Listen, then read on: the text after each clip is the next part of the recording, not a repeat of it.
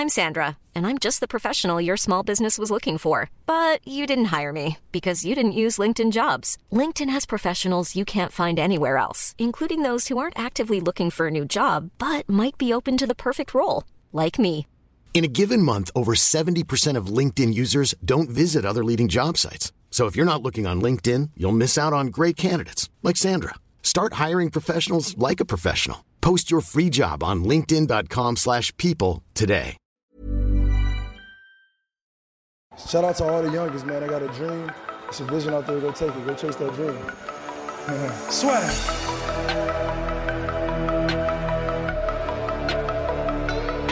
People are always saying about the talk, and I talk, and I talk, and I talk, but guess fucking what? I back it up! I back it up! Bonjour à toutes et à tous, l'UFC a donc officialisé le choc entre Khabib Nurmagomedov et Conor McGregor prévu pour l'UFC 229 en octobre prochain à Las Vegas, le 6 octobre très précisément. On est à un peu plus de deux mois de l'événement. Bien évidemment, vous aurez toutes les news sur aussi bien sur le podcast La Sueur, donc disponible sur, je le rappelle une fois de plus, YouTube, SoundCloud, Deezer, Podcast Addict et puis toutes les plateformes habituelles iTunes aussi si je l'ai pas dit, et puis sur le site lasur.com pour toutes les news, les previews du combat et les différentes annonces de ce qui va compléter la main card, parce que oui, pour l'instant, seul Connor contre Khabib a été annoncé pour cette UFC 229. Un UFC 229 qui a été véritablement annoncé en grande pompe par Dana White, le président de l'UFC, en mode euh, Steve Jobs après les conférences Apple et One More Thing, puisque après la conférence où il y avait quand même de nombreux combattants présents, on va revenir là-dessus, il a dit, on vous a préparé quelque chose, et là il y avait le trailer du combat qui s'annonce comme gigantesque, le plus grand combat de l'histoire de l'UFC, hein, selon toute... euh, vé- véritablement, ce sera le plus grand combat de l'UFC. Pourquoi? Parce que c'est deux stars en pleine possession de leurs moyens. Nate Diaz, Conor McGregor, oui, ça, ça détient le record de pay-per-view pour l'UFC 202 avec 1,6 million, si je ne m'abuse. Mais voilà, Nate Diaz, c'était surtout pour la rivalité qu'il y a eu avec Conor McGregor, plus que par l'aspect sportif. Là, on a Khabib Nurmagomedov qui a avec un bilan de 26-0, champion lightweight. Et enfin, c'est Conor McGregor, 21-3, qui a perdu une seule fois l'UFC, donc contre notre cher Nate Diaz par soumission, un peu à la surprise générale, et qui, lors de son dernier combat à l'UFC, avait quand même sorti une démonstration contre Eddie Alvarez, alors champion lightweight. Conor McGregor avait pris la ceinture, mais entre le combat contre Floyd Mayweather, puis les différents problèmes qui ont retardé son retour dans la cage, l'UFC avait décidé d'enlever la ceinture de McGregor et donc de faire en sorte que Khabib et Tony Ferguson s'affrontent pour la véritable ceinture. Entre temps, Tony Ferguson se blessait, Khabib affrontait Alia Quinta et l'emportait par décision unanime. C'est donc aujourd'hui Khabib qui est champion lightweight à la place de Conor McGregor et là les deux vont s'affronter pour véritablement décider qui est le taulier de cette catégorie. Et une chose est sûre, c'est que le vainqueur sera la star, la référence de l'UFC.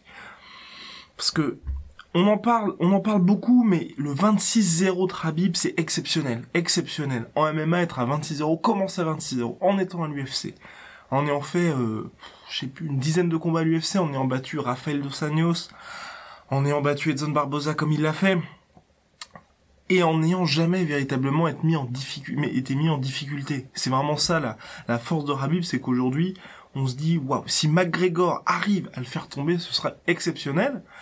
Ce qui fait aussi que à Las Vegas, aujourd'hui, McGregor est l'outsider pour les femmes. On a d'ailleurs fait un petit, euh, un petit, je vais regarder sur le portail, un petit sondage sur euh, sur notre euh, notre Instagram pour voir ce que vous pensiez en fait du combat, quel était votre pronostic. Et pour Las Vegas, eh bien c'est Conor McGregor l'outsider, mais pour vous, alors sur la sueur sur Instagram, vous êtes attention 80 waouh 86% à penser que Conor McGregor va battre Habib. Un petit peu de patience. En tout cas, ça arrive. Il y a eu, qu'est-ce qu'il y a eu d'autre comme annonce de gros combats lors de la conférence de presse? Il y a eu le James Vick contre Justin Gagey qui vont bientôt s'affronter un combat hyper intéressant aussi pour la catégorie lightweight. James Vick qui est en très grande forme hein, ces derniers temps face à un Justin Gagey qui euh, a vu son côté euh, brawler se retourner un peu contre lui avec deux défaites coup sur coup par après deux très grosses guerres contre Eddie Alvarez puis contre Dustin Poirier. Et là, on espère enfin qu'il servira de sa lutte pour pouvoir euh, enfin l'emporter, puis vraiment montrer montrer ce qu'il sait faire, parce que même pour son premier combat contre Michael Johnson, qui avait été hyper intéressant. Mais il y a eu quand même deux trois alertes pour Justin Gaethje, qui est ok ancien champion du World Series of Fighting, mais à son âge, qui était invaincu avant ses défaites contre Eddie Alvarez et Dustin Poirier, on s'attendait véritablement à un contender pour le titre. Et là, ok, il brawl, ok, ça plaît aux fans, ok, il récupère les bonus de performance, mais pour sa santé et s'il veut maintenir un très haut niveau, c'est pas le mieux. Il y a eu aussi Tyrone Woodley, Darren qui sont enfin vus pour leur premier face-off avec un Darren immense comparé au champion Tyrone Woodley. Mais attention, attention, on précise bien que notre cher Tyrone Woodley pèse quand même qu'entre 90 et 95 kilos dans la vie de tous les jours. Hein. Il est plus petit certes, il fait 1m75 contre 1m83 pour Darren Till, mais il est bien plus compact, il a des cuisses, non mais... Enfin bref, c'est c'est de la barbaque. Ce mec est ultra solide. Et donc ce combat-là sera extrêmement intéressant parce qu'on l'a bien vu même pendant la conférence. Tarounley ne veut surtout pas lâcher sa ceinture et a annoncé peu importe qui c'est, ça devait être Colby Covington, là c'est Darren Till, il est concentré maintenant sur Darren Till, mais il ne laissera pas tomber sa ceinture face à un Darren Till qui qui impressionne, hein, qui impressionne sur ses derniers combats. Il y avait eu, il a roulé sur Cowboy Cerrone. Et puis le dernier qu'il a fait contre Wonderboy, certes, les fans ont été déçus parce que oui, c'était un duel de striker. On s'attendait à des étincelles, mais c'était hyper technique, hyper stratégique comme combat. Et finalement, on a pu voir que euh, Darren a réussi à clipper assez lourdement Stephen Wonderboy qui a 35 ans, voilà, peut-être que rattrapé un peu par son physique, mais qui sécurisait le knockdown et qui finalement s'imposait par décision unanime assez logiquement pour moi, et qui aujourd'hui se retrouve à avoir le title shot. Certes, certes, on pourra dire que oui, Darren Till n'avait pas fait le poids lors de son dernier combat. Sa femme, sa compagne, pardon, était enceinte. Il y avait une petite alerte à ce niveau-là, ce qui l'avait complètement perturbé dans son weight cutting. Alors, en tout cas, il a promis de faire le poids. Bon, voilà, c'est les petites polémiques du moment. Est-ce qu'on récompense un combattant qui ne fait pas le poids en lui donnant un title shot? Bon, à voir. Toujours est-il que de par ses performances dans la cage, Darren Till mérite évidemment ce title shot et ça va être hyper intéressant contre Tyrone Woodley. Ça, ça promet difficile, vraiment difficile de donner un pronostic sur ce combat du fait du fait des styles des deux combattants mais en tout cas ça s'annonce très intéressant et sachant qu'aussi oui faut faut bien évidemment mentionner la lutte de Tyrone Woodley certes son style un peu counter-puncher mais aussi sa lutte qui pourrait être intéressante, très intéressante contre Darren Till si s'il arrive à s'en servir et à mettre en place son game plan. Il y a eu aussi hmm, l'officialisation de Nico Montano contre Valentina Shevchenko, donc ça c'est pour l'UFC 228. L'événement de septembre, juste avant le combat de Conor McGregor contre Habib. Donc le main event, c'est Till Woodley, co-main event Nico Montano, Valentina Shevchenko la blague ou presque. Euh, Nico Montano, c'est la championne actuelle de la division flyweight. Vous ne la connaissez pas, quasiment personne ne la connaît. Pourquoi? Eh bien parce qu'elle a remporté le titre, la ceinture, en ayant gagné le tough. Voilà, c'est ce qui s'est passé. Ensuite, il y a eu des blessures, qui a retardé son retour, un peu à la Germaine Derandami, sauf que l'UFC a su se montrer euh, patient envers Nico Montano. Et là, aujourd'hui, voilà, elle va affronter Valentina Shevchenko, sauf énorme surprise, Tchatchenko devrait repartir avec la ceinture parce qu'il y a 3-4 euh, divisions d'écart entre les deux. Voilà, Montano a remporté le top pour avoir la ceinture. Antina Tchatchenko, depuis qu'elle est à l'UFC, c'est une référence. Juliana Peña, il y a eu, il y a eu qui notamment Amanda Nunes. Enfin, ça fait un moment. Enfin, deux donc euh, défaites contre Amanda Nunes, mais à chaque fois assez disputées. Victoire aussi sur Holly Holm enfin défaite pardon contre Amanda Nunes, victoire sur Olium, victoire contre Peña, bref, elle affronte véritablement des des cadors hein, depuis depuis de nombreuses années et on voit mal comment elle pourrait euh, elle pourrait perdre contre cette chère Montagno. On a aussi, eh oui, Jimmy Manoa Glover Teixeira officiel pour euh, UFC San Paulo. Bon bah Teixeira qui avait euh, qui a perdu son dernier combat contre Corey Anderson à l'UFC Hambourg, qui revient directement assez rapidement, je trouve quand même, euh, dans la cage pour affronter Jim Manoa, Manoa qui reste sur une défaite aussi contre Bla, Blakowski, Bla, Blakovic, enfin j'ai, excusez-moi pour ma prononciation, mais bref, qui reste contre une défaite contre lui. Combat qui s'annonce intéressant parce que, alors attendez, je triche un petit peu, je triche un petit peu bien évidemment, parce que j'ai peur d'écorcher son prénom, oui, Bla, Blakovic, voilà. Donc il restait sur une sur une défaite contre Blakovic et une défaite contre Volkanos Demir, quand même deux défaites de suite pour Manoua, qui était avant quand même, qui frappait assez fort du côté du title shot. Et là, de Glover Teixeira, intéressant comme combat. J'ai quand même peur, moi, pour Glover, parce qu'on l'a vu, son menton n'est plus ce qu'il était. Les guerres sont passées par là. Et en tout cas, pour ces deux combattants, c'est un peu le combat de la peur, parce que c'était vraiment deux références, hein, il y a, euh, il y a deux ans, voilà. Et aujourd'hui, ils sont sur des trajectoires assez assez difficiles. Glover qui a qui a perdu contre Gustafsson puis contre Corey Anderson, Manua contre Ozdemir puis contre Blakovic, pardon. Ça, un combat qui s'annonce compliqué. Je donne quand même légèrement l'avantage à notre ami Manua parce que en striking, je pense qu'il a euh, qu'il a aujourd'hui plus de plus de certitude plus de certitude. Et puis Glover Teixeira, oui, il y a eu cette victoire contre Sirkunov par mais on sait bien que Sirkunov, depuis, depuis quelques temps, depuis que l'UFC a changé son mode de, détection et tout ça, c'est plus le même homme. Donc voilà. Un combat qui s'annonce intéressant, mais malheur aux perdants, en tout cas pour cette catégorie light heavyweight, hein, qui continue de faire du neuf avec du vieux. On poursuit avec la hyper intéressant Volkanos Demir Anthony Smith. Les deux sont vraisemblablement, ce sera main event très très très très très très intéressant entre deux vraiment machines à KO Anthony Smith qui a sur deux victoires par KO coup sur coup hein, contre Rashad Evans en 53 secondes et contre Shogun Roy en main event de l'UFC Hambourg en 1 minute 1 minute 16 impressionnant. Contre Rashad Evans il avait réussi à, il avait réussi à avoir Rashad sur vraiment euh, truc d'école enfin je veux dire genou à la tête sur une feinte ensuite boum KO instantané Shogun Roi, bah, il avait réussi à vraiment euh, marcher sur Shogun en striking. Shogun qui était quand même classé euh, sixième, je crois, la catégorie light heavyweight. C'est vous, ça, vous donne quand même des infos sur l'état de la catégorie de la division. Et donc voilà, qui se retrouve aujourd'hui en main event contre Volcan. Volcan qui a vraiment, qui était arrivé à l'UFC en février 2017. Hein. Et pouf, trois combats, trois victoires. Une contre OSP, Ovin Saint-Preux, par décision partagée. KO contre Sirkunov. KO contre Jimmy Manua. Il avait ensuite eu son surnom de No Time parce que contre Sirkunov et Manua, il les avait, il avait emporté le combat à chaque fois en moins d'une minute par KO. Propulsé main event title shot directement contre Daniel Cormier à l'UFC 220. Et là, il est un peu passé au révélateur, au broyeur Daniel Cormier.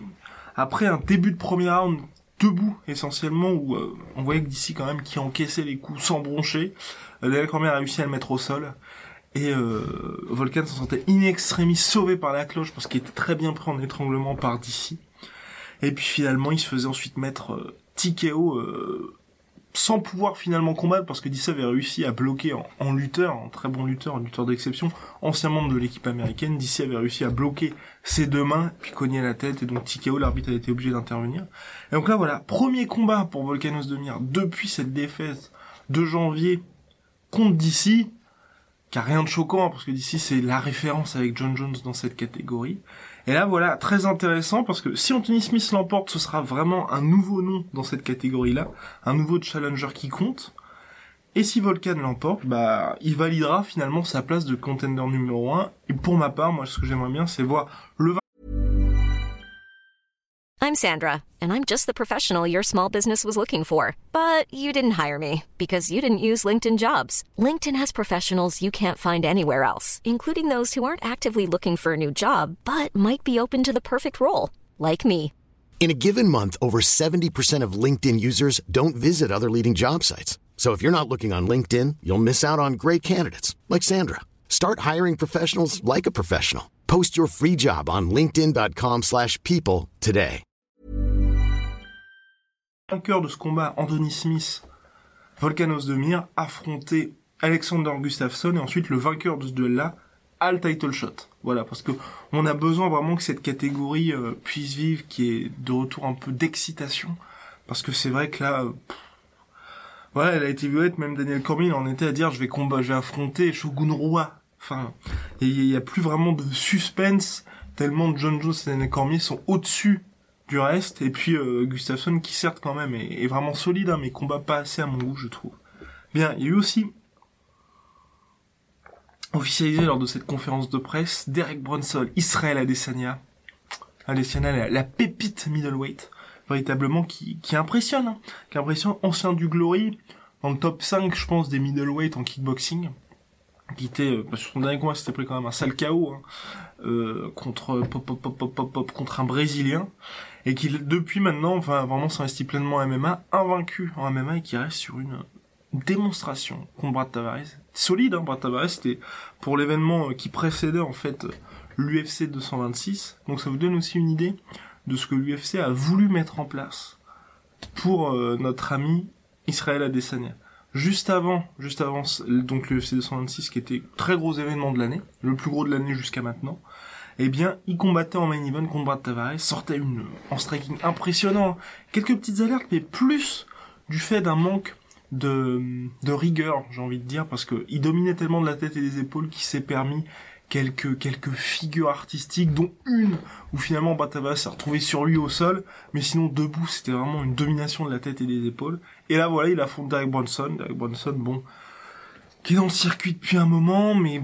qui s'est pris un sale chaos contre euh, Jack Arisuza pour leur revanche, qui a perdu aussi contre euh, notre ami Robert Whittaker. Voilà, Derek Bronson, c'est un peu le nom. Le nom, c'est même pas un gatekeeper, c'est le nom qui est dans la catégorie, qui arrive jamais véritablement à passer le cap.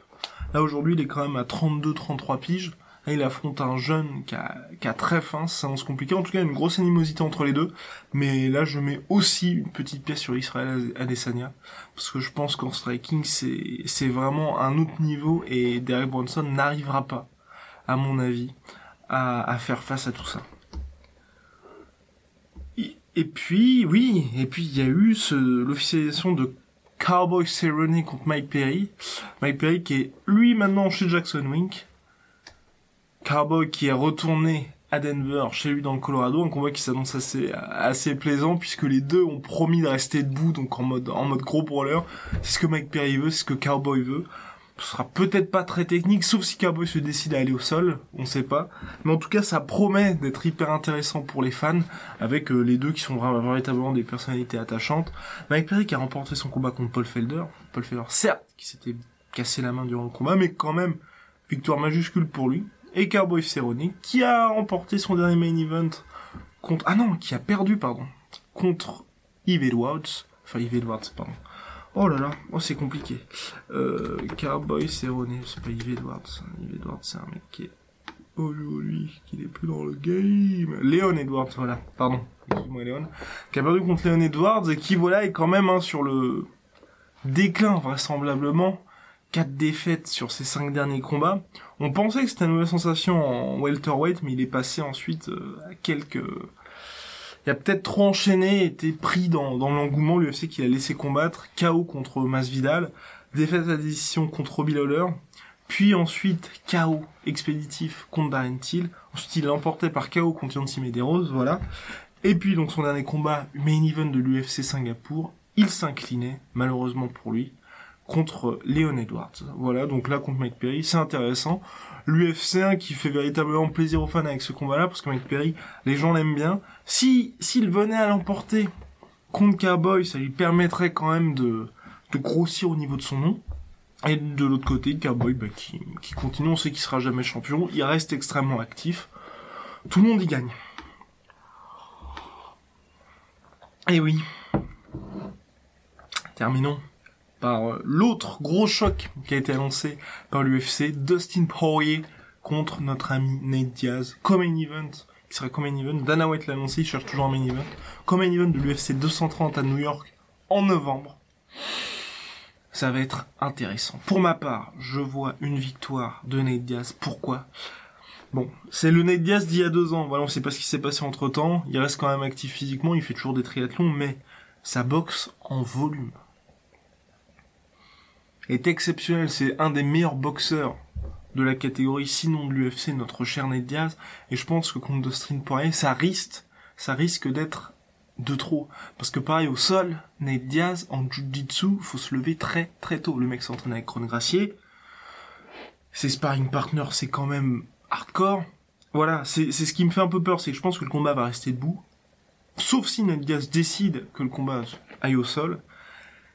Et si ça va au sol, bon, certes, il y a la lutte de Dustin Poirier, mais les clés de jambes, les étranglements demandés à Conor McGregor de Nate Diaz sont quand même, quand même très compliqués, très compliqués à manœuvrer.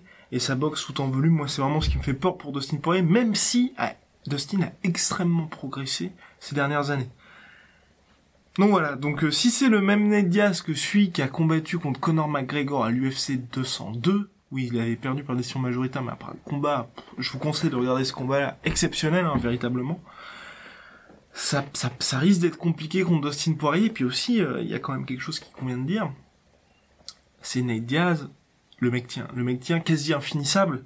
Une fois, oui, ok, ok, ok, il s'est fait mettre KO par Thompson, mais c'était il y a des années. Quasi infinissable, et un cardio, le mec fait des triathlons, vous pouvez y aller, vous pouvez y aller. Vous savez que pour 5 rounds, là, c'est comme un event. 3 rounds, ce sera toujours le même rythme. Ça pourrait avoir son importance, à part de Poirier aujourd'hui vraiment, et l'UFC le met en avant, ce combat-là le prouve. En tout cas, ce sera très intéressant. Pour moi, quand même, léger avantage pour Nate Diaz. Du reste, qui n'était pas présent à la conférence de presse, toujours pour l'UFC 230, Chris Weinman, Luke Rockhold, toujours pas été officialisé par l'UFC, mais Chris Weinman a signé le contrat. Il y a eu les rapports d'Ariel Elwani et Breck Okamoto, si je ne m'abuse, pour confirmer le combat. On l'a d'abord, d'ailleurs, rapporté sur le site. Magnifique, sera magnifique. Les, ceux qui étaient il y a deux ans considérés comme euh, les middleweight du futur, les véritables références, là s'affrontent. Une revanche vraiment attendue depuis, euh, bah, qui devait avoir eu à l'UFC 199 jusqu'à ce que Chris Weinman se blesse. Là, on a droit à cette revanche ça, ça va être magique. Et Yoel Romero, Paulo Borrachinha, qui a été annoncé par l'UFC, ils étaient pas dans la conférence de presse, mais là, officialisé par l'UFC. Là aussi, UFC 230, j'ai peur. Pour ma part, j'ai peur. Parce que oui, l'UFC sait que Yoel Romero a 41 ans, qui sera pas éternel, et qu'en face, t'as Paulo Borrachinha, qui est impressionnant, qui est impressionnant, qui enchaîne les KO, invaincu, très probable beau gosse, très probable prochaine star brésilienne, et il faut capitaliser sur lui. Sauf que Romero a 41 piges, mais si vous avez vu le dernier combat contre Whitaker, ok il a perdu, mais le mec qui a failli se faire mettre KO, et par deux fois, c'est pas Romero. C'est Robert Whitaker. Et les rounds que Romero a perdu, c'était pas forcément des rounds que Whitaker dominait, c'est Romero qui laissait Whitaker gagner les rounds. Ça faisait partie de son game plan. Le premier round, Romero n'a rien fait, n'a rien fait. Il a même pas essayé. Il était là, il faisait sa défense. C'est là d'ailleurs que Whitaker s'est pété la main parce qu'il essayait de passer cette fameuse défense de striking de Romero comme ça. Et Romero qui, qui on sait a des problèmes de cardio. Donc le combat durait 5 rounds. Il s'est dit ok, premier round je le laisse, deuxième round je le laisse. Et à partir du troisième round, qui est vraiment là où il explose, hein, demander euh, à Luke Rockhold et Chris Weinman, et ben là il s'est réveillé, là on a vu ce que c'était qu'un euh, qu'un Romero euh, bah, qui voulait y aller. Et moi ça me fait peur pour Polo Borrachinha et puis pour la tactique de l'UFC parce que pourquoi ne pas demander à Romero d'aller en light heavyweight puisqu'il a manqué deux fois de suite sa pesée ça apporterait du 109, enfin du 109, même s'il est assez âgé, mais ça apporterait un nouveau nom dans cette catégorie qui manque cruellement, cruellement de contenders, de talents, et puis il faut que ça bouge, ça aurait été intéressant. Alors que là, contre Polo Borrachinha, c'est un peu, si vous voulez, un peu dans des... différemment, mais un peu comme le Darren Till Wonderboy. Darren Till Wonderboy, après nous, on était confiants, on avait dit que Darren Till allait gagner, il a gagné. Mais là, je vois toujours Romero gagner, et ce serait dommage, parce que quand Romero gagne, généralement, c'est pas la décision. Ce serait un chaos assez violent contre notre ami Polo Borrachinha, combat en plus en trois rounds, donc Romero a beaucoup moins à soucier de son problème de cardio. Et s'il se fait mettre KO l'ami Borrachinha, bah forcément la hype de l'invaincu, de la prochaine sensation brésilienne, elle sera plus là. Donc j'ai un peu peur que l'UFC rush un petit peu trop. Parce que c'est vrai que bon, Borrachinha, il a ses dernières victoires, c'est Johnny Hendrix et Uriah Hall. Il a quand même été touché par Uriah Hall et Uriah Hall une nouvelle fois, on, a vu encore ses problèmes un peu mentaux d'ordre mental, puisqu'il était, il mais il n'arrivait pas à appuyer sur l'accélérateur pour enfoncer. Et moi, ce qui me fait peur, quelqu'un qui se fait quand même, il y a quelques alertes contre Yaol, combattre ensuite Yoel Romero, c'est quand même une, une autre catégorie de mec, deux trois niveaux au-dessus pour Romero. J'ai vraiment peur qu'il soit pas prêt. Après, les matchmakers du UFC vraisemblablement savent ce qu'ils font. Hein. Peut-être que peut-être que Romero ne sera pas à l'auteur, mais pour moi, ça, je vois très bien une victoire de Joel Romero par KO deuxième round. En tout cas, on verra, on aura l'occasion d'en reparler. Combat une nouvelle fois là aussi, hein, très intéressant, et, euh, et l'UFC qui régale vraiment en cette fin d'année. Et puis, bien évidemment, pour finir ce podcast, notre ami John Jones. Notre ami John Jones qui a dit, qui a annoncé sur Twitter Comeback Season. Affaire à suivre. Hein. Il va avoir des news là-dessus, mais peut-être qu'il pourra revenir, pourquoi pas à New York. Et puis il y a bien sûr l'ombre, hein, Georges Saint-Pierre qui plane toujours autant. Va-t-il revenir avant la fin de l'année pour euh, cette fameuse division que l'UFC pourrait ouvrir en 160... 165 En 165 pounds? Ça pourrait être intéressant à faire suivre. En tout cas, merci pour votre soutien. On vous, on vous invite à suivre tout ça sur nos réseaux sociaux la sur Facebook, la sur Instagram, la tiré du bas off OFF sur Twitter, et puis sur lasur.com bien évidemment. On reviendra sur euh, les différents combats, les previews, les résultats, et puis le FC 227 qui arrive, avec Polydamso, avec l'ami Rust. Puis voilà, merci de votre fidélité, à plus. Et oui, et on va répondre très vite à vos questions. Merci beaucoup de nous en poser. On est vraiment content d'avoir autant de questions de votre part. Et d'ailleurs, ça nous permet de faire des podcasts, parce que je sais pas si vous avez remarqué, mais quand vous posez des questions, eh ben, temps quand on est trop intéressant, par exemple sur Ken Velasquez, ou sur l'état des divisions à l'UFC, ben, on va faire tout un podcast là-dessus. Donc, continuez de nous envoyer des questions par DMs de préférence, comme ça on prend les screens, c'est beaucoup plus euh, facile pour nous, sur, euh, bah, sur tous les réseaux sociaux. Et euh, pour l'instant, on n'a pas trop le temps d'y répondre avec toutes les annonces, tout ce qui se passe mais on prévoit très prochainement de faire un podcast FAQ global ou euh, de faire toute une partie avec Rust ou avec Polydamso. Donc vraiment, merci beaucoup pour toutes vos questions. La bise, bon week-end. Et merci l'UFC d'enfin nous régaler en 2018. Shout out to all the youngest, man. I got a dream. It's a vision out there. Go take it. Go chase that dream. Swag.